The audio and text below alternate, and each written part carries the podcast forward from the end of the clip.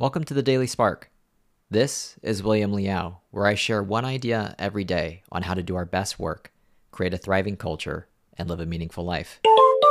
New York University professors Dr. Gabrielle Oettingen and Dr. Peter Gollwitzer developed a mental strategy called WOOP, which stands for Wish, Outcome, Obstacle, and Plan. This strategy has been shown through over 20 years of research to help people change to healthier habits, improve their social behavior, and improve their academic performance. The best part? It only takes five minutes of your time. Here's what you do the first step is wish. Here you think about a specific time frame, it could be the next month or the next quarter, and you write down what specifically you would like to fulfill that you also think could reasonably be fulfilled during the time period you selected. Step 2 Outcome.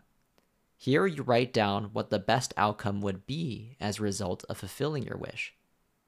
Step 3 Obstacle. Here you write down what major obstacle would stand in the way of you completing your wish. Really try to dig deep here and think about what your one main inner obstacle is. Now imagine this obstacle as vividly as possible. What does it look like? How does it feel? Once you've done this, you can move on to the next step.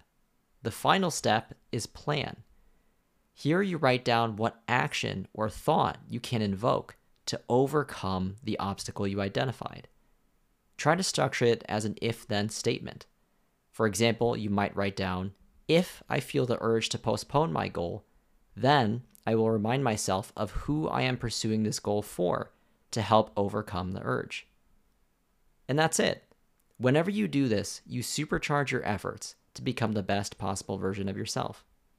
Happy growing!